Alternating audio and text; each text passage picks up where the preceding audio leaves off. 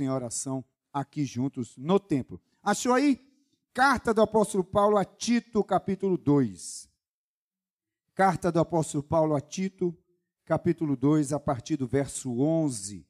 Nós vamos ler do verso 11 até o verso 15. Carta do apóstolo Paulo a Tito, capítulo 2, do verso 11 ao 15. Diz assim a palavra do Senhor. Porque a graça de Deus se há manifestado, trazendo salvação a todos os homens, ensinando-nos que, renunciando à impiedade e às concupiscências mundanas, vivamos neste presente século sóbria, justa e piamente, aguardando a bem-aventurança, a bem-aventurada esperança e o aparecimento da glória do grande Deus e nosso Senhor Jesus Cristo, o qual se deu a si mesmo por nós, para nos remir de toda iniquidade e purificar para si um povo seu, especial, zeloso de boas obras. Fala isto e exorta e repreende com toda a autoridade. Ninguém te despreze. Que texto maravilhoso esse. A mensagem que nós queremos trazer nessa noite é a graça que te acompanha. A graça que nos acompanha. Eu quero ler com você de novo esse texto. E quero que você preste bastante atenção, né? Porque a graça de Deus se há manifestado, trazendo salvação a todos os homens, ensinando-nos que, renunciando à impiedade e às concupiscências mundanas, vivamos neste presente século sóbria, justa e piamente, aguardando a bem-aventurada esperança e o aparecimento da glória do grande Deus e nosso Senhor Jesus Cristo, o qual se deu a si mesmo por nós para nos remir de toda iniquidade e purificar para si um povo seu especial, zeloso de boas obras. Então a graça de Deus, amados, ela envolve toda a vida do cristão. A graça de Deus, ela é, como a Bíblia diz, superabundante. A Bíblia diz: onde abundou o pecado, superabundou a graça.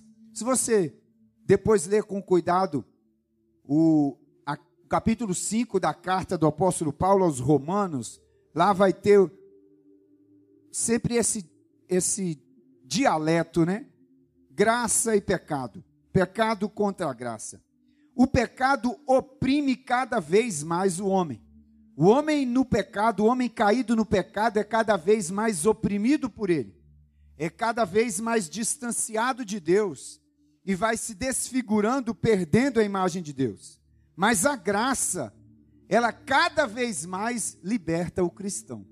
A graça cada vez mais purifica aquele que está salvo em Cristo a graça cada vez mais me aproxima do Criador. A graça cada vez mais opera em mim de maneira que eu me torno cada dia mais semelhante a Ele. A graça me acompanha. A graça te acompanha. E esse texto, esse trecho que nós lemos aqui da carta a Tito, nos mostra que a graça do Senhor, que a graça de Deus, ela aponta para o nosso passado ela aponta para o nosso presente e ela aponta para o nosso futuro. Portanto, ela nos acompanha.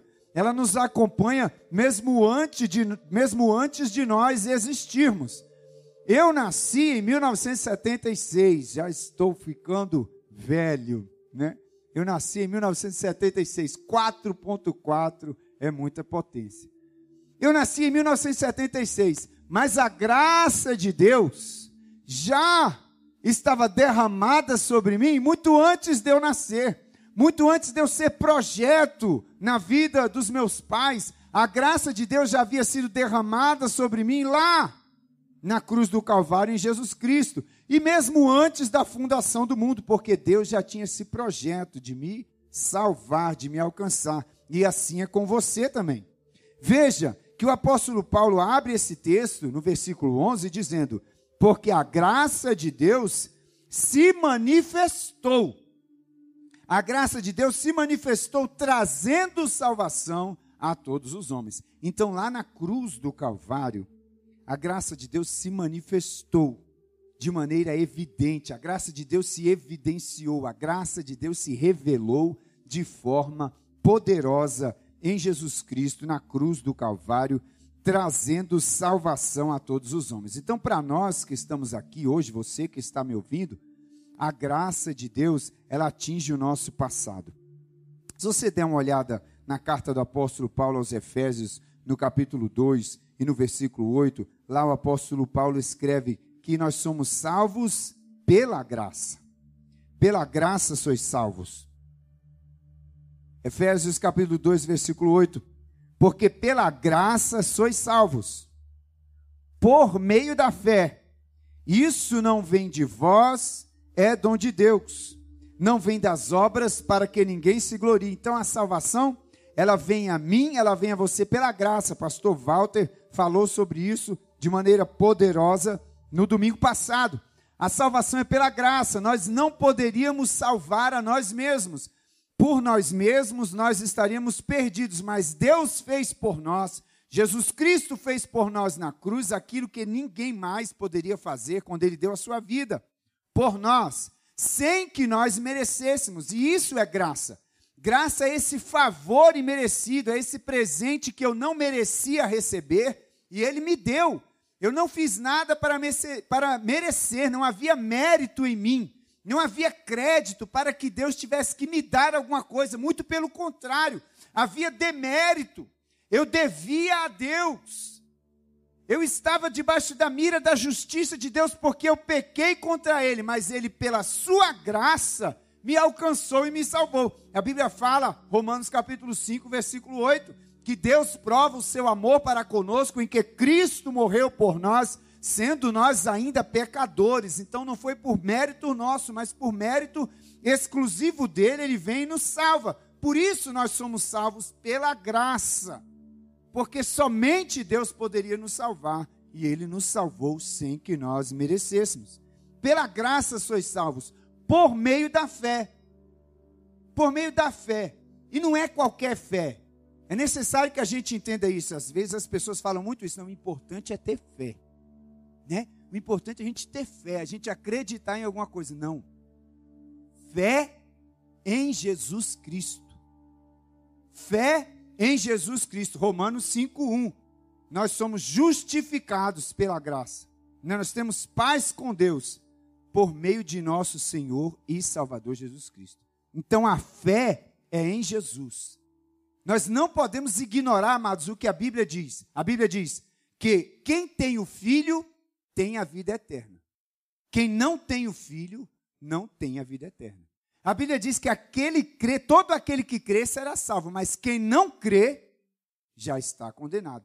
Então é necessário a fé em Jesus Cristo. O que é isso? Crer no sacrifício da cruz. Crer que Jesus Cristo lá deu a sua vida no meu lugar. Ele morreu para me salvar, ele me substituiu na morte e me salvou. Então, pela graça, eu sou salvo, por meio da fé em Jesus Cristo. A graça se manifestou. Na verdade, a graça de Deus apontava para o passado, alcançando lá na cruz. Quando Jesus ali evidenciou a graça de Deus e morreu no nosso lugar, a graça apontava para o passado, para todos aqueles que morreram aguardando a promessa, mas não viram. Apontava para o presente, alcançando aqueles que creram nele, por exemplo, o clássico, né, o ladrão que estava ao lado da cruz, falou: Senhor, lembra-te de mim quando entrares no meu reino. Jesus falou para ele: Hoje mesmo você estará comigo no paraíso. A graça do Senhor alcançou aquele homem. E a graça lá na cruz também apontava para o futuro, alcançando aqueles que ainda haviam de crer. Apontava para mim, apontava para você a graça de Deus lá na cruz para o futuro. E o que, que a Bíblia diz aqui? O apóstolo Paulo escreve: A graça de Deus se manifestou trazendo salvação para todos os homens. A graça de Deus se manifestou trazendo salvação para todos os homens, não para alguns homens. Não para uma classe especial de homens, não para os homens religiosos, não para os homens sábios, não para os homens poderosos, mas para todos os homens, não só para os bonzinhos, não, para todos os homens, não para uma classe especial de gente, mas para todos os homens. A graça de Deus se manifestou salvadora para você seja você quem for, esteja você onde estiver, tenha você feito qualquer coisa que seja, a graça de Deus se manifestou salvadora para salvar você, para me salvar. E o apóstolo Paulo, ele é enfático nisso quando ele fala para salvar a mim, que era o principal de todos os pecadores. Então, não alguns, mas a todos. Para nós hoje, a graça aponta para o nosso passado, pois em Cristo temos o perdão dos nossos pecados. Aquela nossa vida velha foi apagada e nós temos a chance agora de escrever uma nova vida. Nós temos uma nova natureza. Uma nova natureza nos é dada gratuitamente, sem merecimento. Quem está em Cristo é nova criatura, as coisas velhas já passaram e eis que tudo se fez novo. Deus não me cobra o meu passado. Ei, preste atenção, Deus não lhe cobra o seu passado. Em Cristo é tudo novo. Quem está em Cristo é nova criatura. As coisas velhas já passaram e eis que tudo se fez novo. Em Cristo você pode deixar o seu passado para trás e escrever uma nova história. Aleluia! E isso é pela graça. Em Mateus capítulo 18, Jesus conta uma parábola. Jesus conta uma parábola de um senhor que vai cobrar um servo seu que lhe devia uma dívida impagável. E no versículo 27, lá de Mateus capítulo 18, a Bíblia diz que o Senhor perdoou-lhe toda aquela dívida. Então, aquele senhor daquela parábola dá àquele seu servo a chance de reconstruir sua história. A dívida dele era tão alta que ele precisava ser vendido como escravo juntamente com sua família. Então ele suplica o perdão daquele senhor e o senhor perdoa-lhe toda aquela dívida. O passado não interessava mais. Você não me deve mais nada. É isso que Deus faz conosco. É isso que Deus fez comigo, Sérgio. Você não me deve mais nada. Tiago, você não me deve mais nada, está tudo pago, você está perdoado, o seu passado fica para trás e você tem a chance de escrever uma nova história. O apóstolo Paulo escreve no versículo 16 do capítulo 1 da primeira epístola a Timóteo. 1 Timóteo 1,16, o apóstolo Paulo escreve assim: Por isso alcancei misericórdia, para que em mim, que sou o principal, o principal dos pecadores aqui no caso, Jesus Cristo mostrasse toda a sua longanimidade, para exemplo dos que haviam de crer nele para a vida eterna. Por que, que o apóstolo Paulo se considerava aqui, nesse texto, o principal dos pecadores? Que ele havia perseguido a igreja, ele havia maltratado os irmãos, ele havia torturado os cristãos para que eles negassem o nome de Jesus. E aí Jesus alcança este homem Saulo. Jesus alcança esse homem Saulo na estrada para Damasco. E o que Saulo estava fazendo na estrada para Damasco? Ele estava indo para perseguir os cristãos. Ele estava indo com carta dos principais dos sacerdotes para trazê-los presos. Jesus alcança Saulo de Tarso no ofício da sua perseguição à igreja. E quando Jesus se encontra com Saulo, Jesus diz: Vai, fala para aquele homem lá que ele é para mim um vaso escolhido. E o passado de Saulo já não interessava mais, tanto que o seu nome foi mudado de Saulo para Paulo, porque era uma nova história que havia de ser escrito a partir de então. E o apóstolo Paulo fala que se isso aconteceu comigo, acontece com você também. Se eu que persegui a igreja fui perdoado, você também pode ser perdoado. Não interessa o que você tenha feito na cruz de Cristo, pelo sangue derramado na cruz, o seu passado é apagado pela graça, a sua velha vida é esquecida pela graça, e você tem a chance de escrever uma nova história. A graça te alcança e te liberta do seu passado.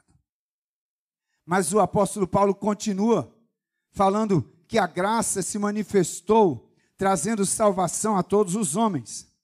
E aí o versículo 12 abre assim: ensinando-nos que.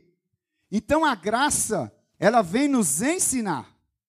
A graça nos ensina a um efeito pedagógico da graça na minha e na sua vida. Veja que a obra da graça, que os efeitos da graça não se concluem na cruz não terminam com o perdão, como, não se, como se não bastasse, como se não fosse suficiente. Olha como a graça é superabundante.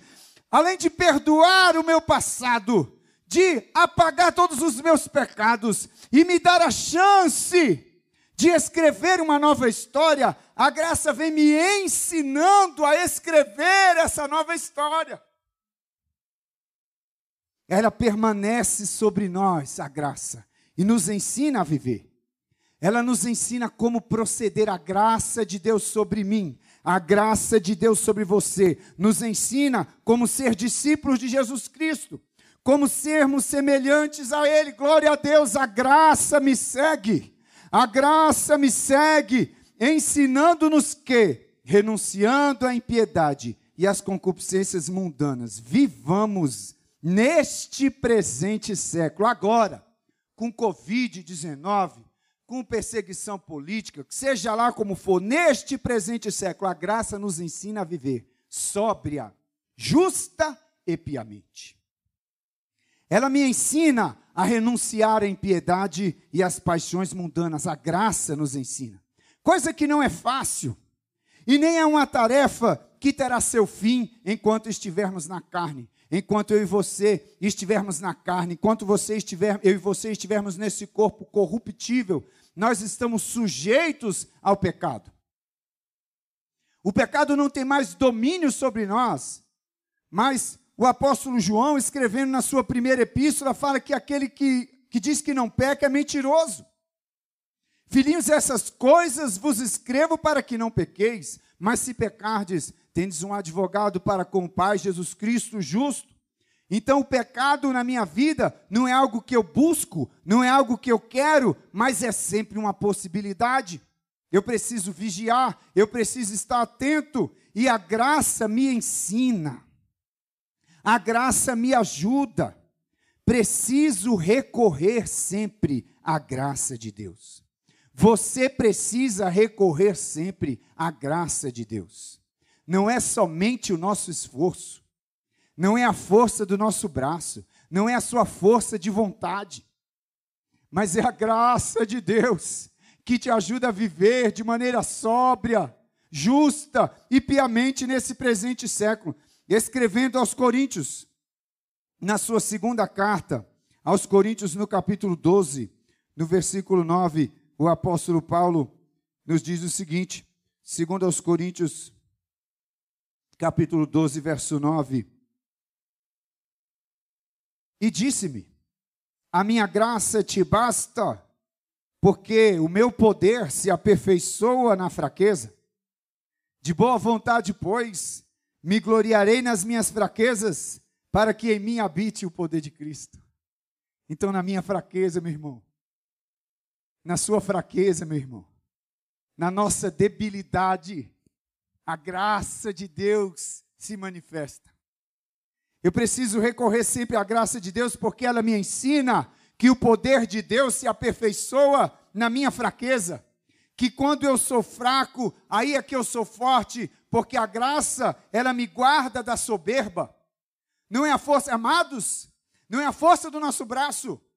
Se nós fôssemos capaz, capazes de produzir justiça, de produzir santidade, Deus não precisaria ter enviado Jesus Cristo ao mundo. A graça de Deus, ela precisa me acompanhar porque eu sou incapaz de produzir essa vida que eu preciso viver sozinho, pelos meus próprios méritos.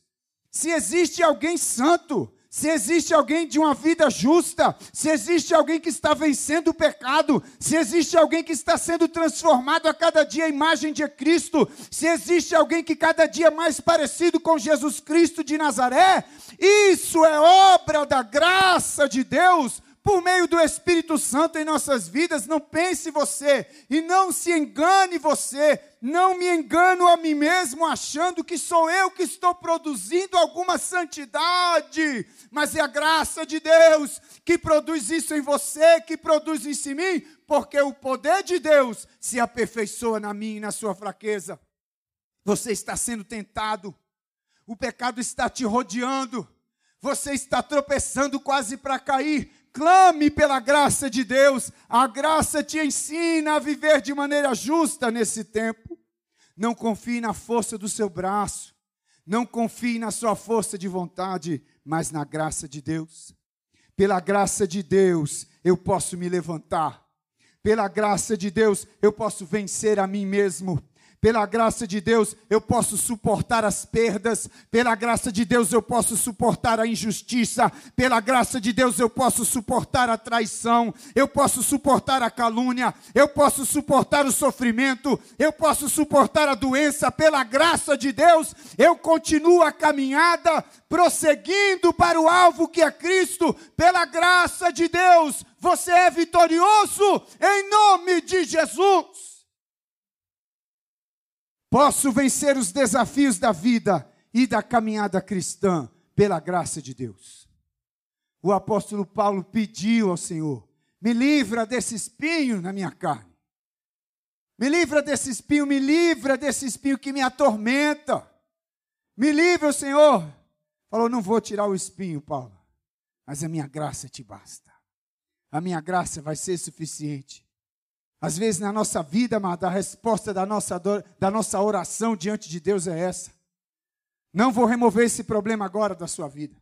Não vou curar essa enfermidade agora da sua vida. É necessário você passar por isso. É necessário você passar por esse tempo. Mas você não está sozinho. A minha graça te basta. A minha graça te sustenta. A minha graça te fortalece. A minha graça te põe de pé. Seja o que você estiver passando, confie na graça de Deus. Recorra à graça de Deus o poder dele se aperfeiçoa na sua fraqueza. A graça de Deus é sobre você. É a graça que me ensina, amado, dia a dia, a viver no presente século, sóbria, justa e piamente.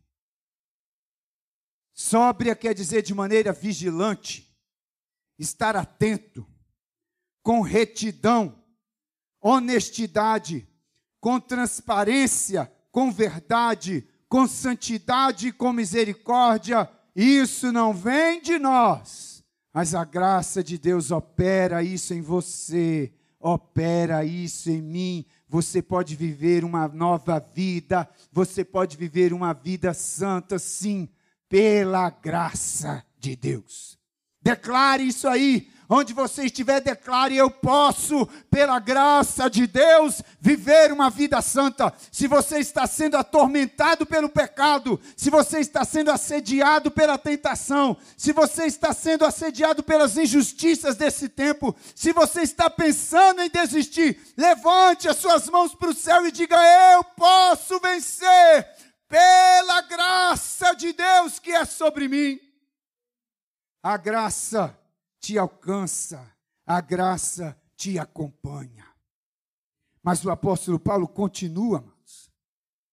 A graça se manifestou trazendo salvação. A graça nos acompanha, nos ensinando a viver sobre justamente. Mas olha o versículo 13. Aguardando a bem-aventurada esperança e o aparecimento da glória do grande Deus e nosso Senhor Jesus Cristo. E eu preciso abrir um parênteses aqui porque eu não poderia deixar isso passar. Note que a Bíblia aqui nesse trecho deixa bem claro, porque ela chama Jesus, nosso Deus, o aparecimento do nosso grande Deus e Salvador Jesus Cristo. Só para lembrar você que Jesus Cristo é Deus, que ele não é um espírito evoluído, que ele não é um profeta, mas ele é Deus. Nós aguardamos o aparecimento da glória do grande Deus e nosso Senhor Jesus Cristo. Aguardando a bem-aventurada esperança, a graça, ela também, além de me ensinar a viver no presente mundo, sóbria, justa e piamente, ela me ensina a viver assim, aguardando o aparecimento da glória do nosso grande Deus e Salvador Jesus Cristo, o nosso Deus. Então eu vivo aqui, sóbria, justa e piamente, pela graça de Deus. Eu sou capacitado pela graça de Deus a viver uma vida justa aqui. E eu vivo essa vida com essa esperança queimando no meu coração. Essa esperança ardendo aqui no meu coração, aguardando o aparecimento da glória de nosso Senhor Jesus Cristo. Ele prometeu voltar para nos buscar e nos levar para estar com Ele. Há dois domingos atrás, nós pregamos sobre isso com base em João 14, quando Jesus fala: Para que onde eu estiver estejais vós também, vos levarei para mim mesmo. Em Atos capítulo 1, versículo 11, é mais um trecho da Escritura que deixa bem claro a promessa de Jesus. Atos capítulo 1, versículo 11, Jesus declara aos seus discípulos. Vamos ler.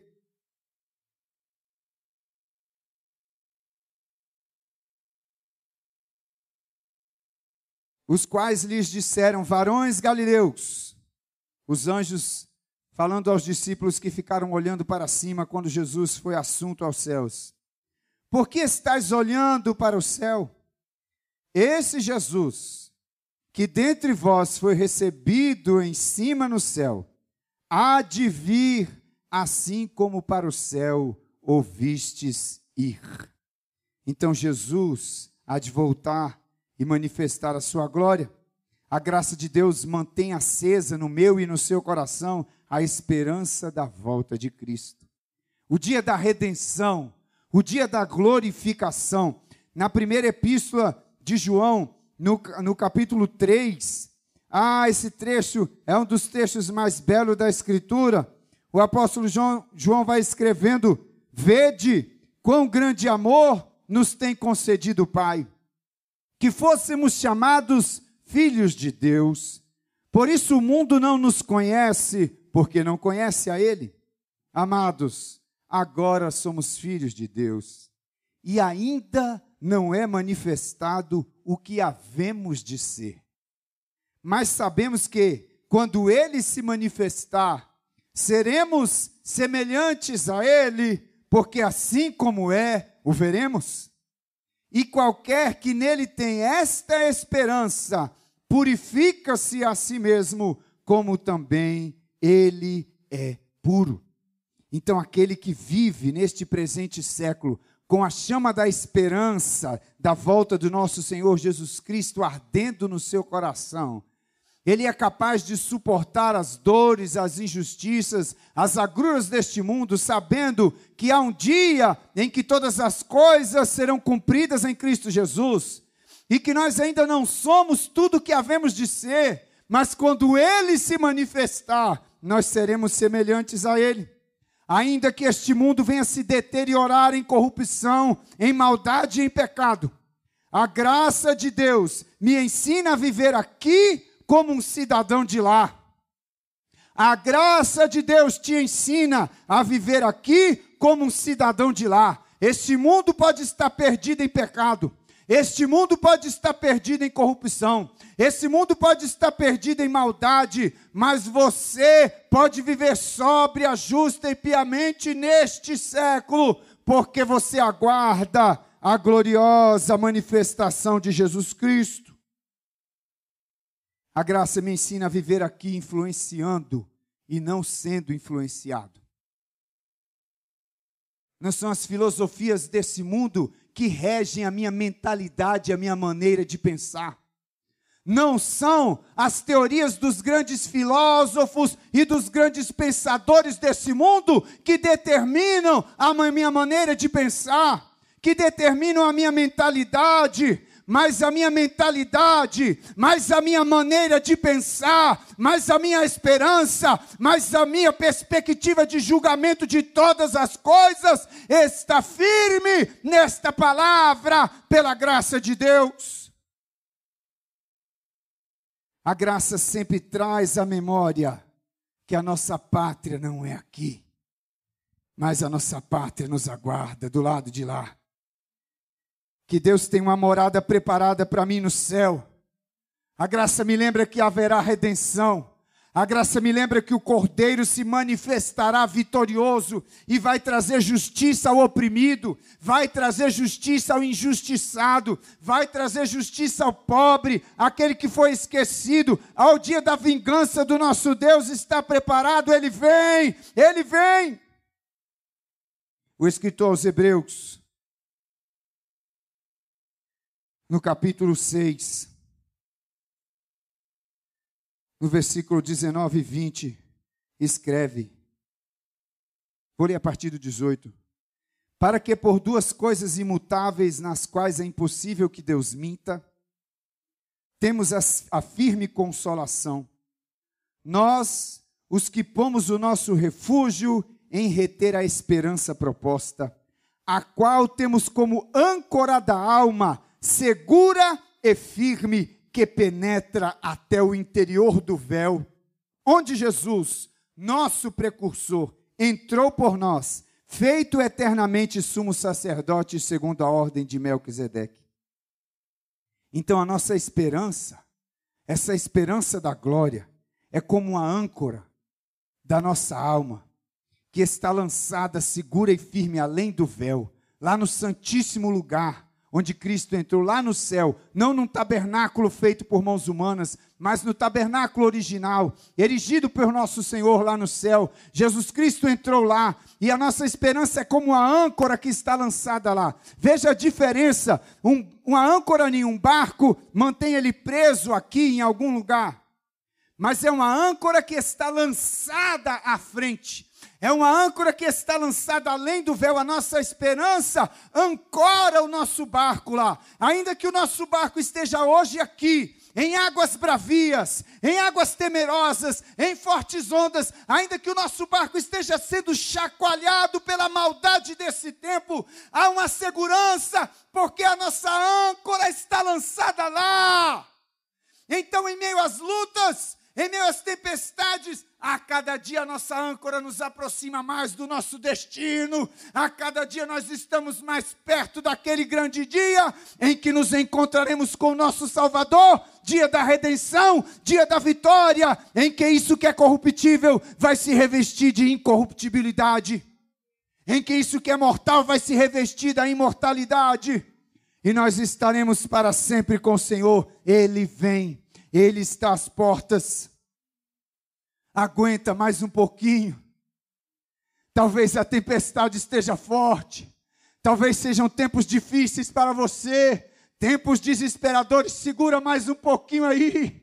Aguenta mais um pouco, dá mais um passo, tira a força da fraqueza, recorre à graça, continua caminhando. O noivo vem, santifica um pouco mais, vai valer a pena. Ora um pouco mais, busque um pouco mais Mantenha sua lamparina acesa, o noivo breve vem e a graça mantém essa chama acesa no seu coração. A graça me acompanha, a graça te acompanha, a graça te sustenta. Por isso, meus amados, busquemos a graça de Deus. Eu quero desafiar você nessa noite, concluindo as minhas palavras. Que você seja desafiado a buscar a graça de Deus a cada dia, a buscar o conhecimento e a revelação do mistério da graça, desse favor imerecido, que não há em mim, que não há em você algum mérito, mas que o amor de Deus continua sobre mim e sobre você, que a graça nos acompanha e nos sustenta. A graça opera em todos os aspectos da vida do cristão. Nós carecemos dela. Eu careço dela, você carece dessa graça. Busque a graça de Deus, ela é poderosa para sustentar você neste mundo tenebroso e nos desafios da caminhada para o céu. Eu quero ler antes de orar com você um último versículo na segunda carta do apóstolo Pedro.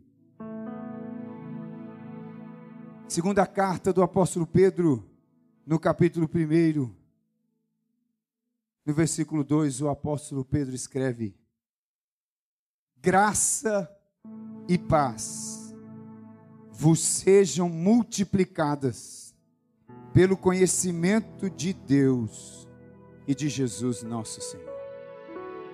Graça e paz vos sejam multiplicadas pelo conhecimento de Deus e do nosso Senhor Jesus Cristo. Busque a revelação do mistério da graça. Em oração no secreto do seu lar. Em oração no secreto das madrugadas.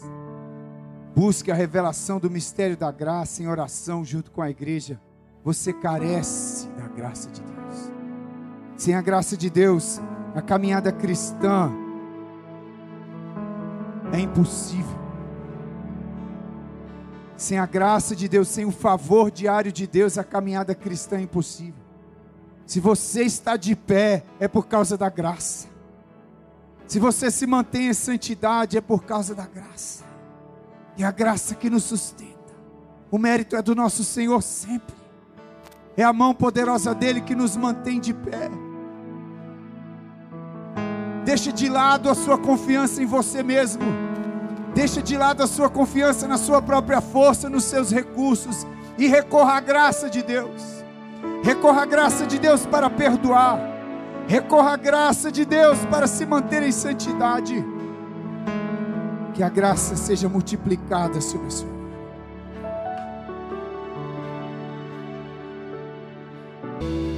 Santo Deus, nós te adoramos, te louvamos por tua graça. Graça superabundante, graça que não conhece limites, graça que nos perdoou, graça que apagou nosso passado, graça que escreveu nosso nome no livro da vida, graça que nos sustenta, graça que nos orienta, graça que nos põe de pé, graça que nos restaura, graça que nos renova, graça que nos fortalece, graça que nos enche de esperança, de alegria, graça que renova as nossas forças, é a tua graça, Senhor. Deus gracioso, nós te adoramos. Nós oramos, Senhor, para que a tua graça superabundante venha encher cada coração ah, Senhor, que nos escuta. Que a tua graça, Pai, venha inundar cada família, cada lar que nos escuta, Senhor. Que nos assiste. Deus eterno, socorre, Pai, aquele que está desesperado. Socorre por tua graça, aquele que está cansado, Senhor. Socorre por tua graça, Pai, teu filho, essa tua filha, Pai, que está sucumbindo em meio às dores, Pai, em meio às provas, em meio às lutas em meio à rejeição, em meio à traição, em meio à enfermidade, oh, revela a tua graça mais uma vez, revela a tua graça mais uma vez, Senhor, e põe de pé o teu filho, põe de pé a tua filha, Pai, mostra mais uma vez, Pai, a tua graça e a tua misericórdia sobre cada vida, sobre cada família, em nome de Jesus, em nome de Jesus que haja esperança pela graça, que haja renovo pela graça. Aleluia, aleluia, aleluia. Deus abençoe sua vida. Olha, se você ainda não está escondido embaixo da graça de Deus, eu preciso dizer a você: corra para se esconder debaixo da graça de Deus. Corra para Jesus de Nazaré, corra para a cruz, onde a graça foi evidenciada de maneira escandalosa, extravagante, quando Ele deu a vida por nós. Você pode estar abrigado debaixo da graça de Deus em Jesus de Nazaré. Porque pela graça sois salvos, por meio da fé. Isso não vem de vós, é dom de Deus. Não pelas obras, não é pelo que você pode fazer, mas é pelo que Ele já fez por você. Entregue a sua vida a Jesus de Nazaré. Entregue o seu caminho a Ele. Venha se refugiar na graça. Faça da graça o seu esconderijo. Pela graça você vai ter a certeza. Pela graça você vai ter a esperança. Pela graça você vai ter suas forças renovadas a cada dia. Caminhando com Cristo. Vem para Jesus. Vem correndo. Vem sem demorar. Se abrigar debaixo da graça do Senhor.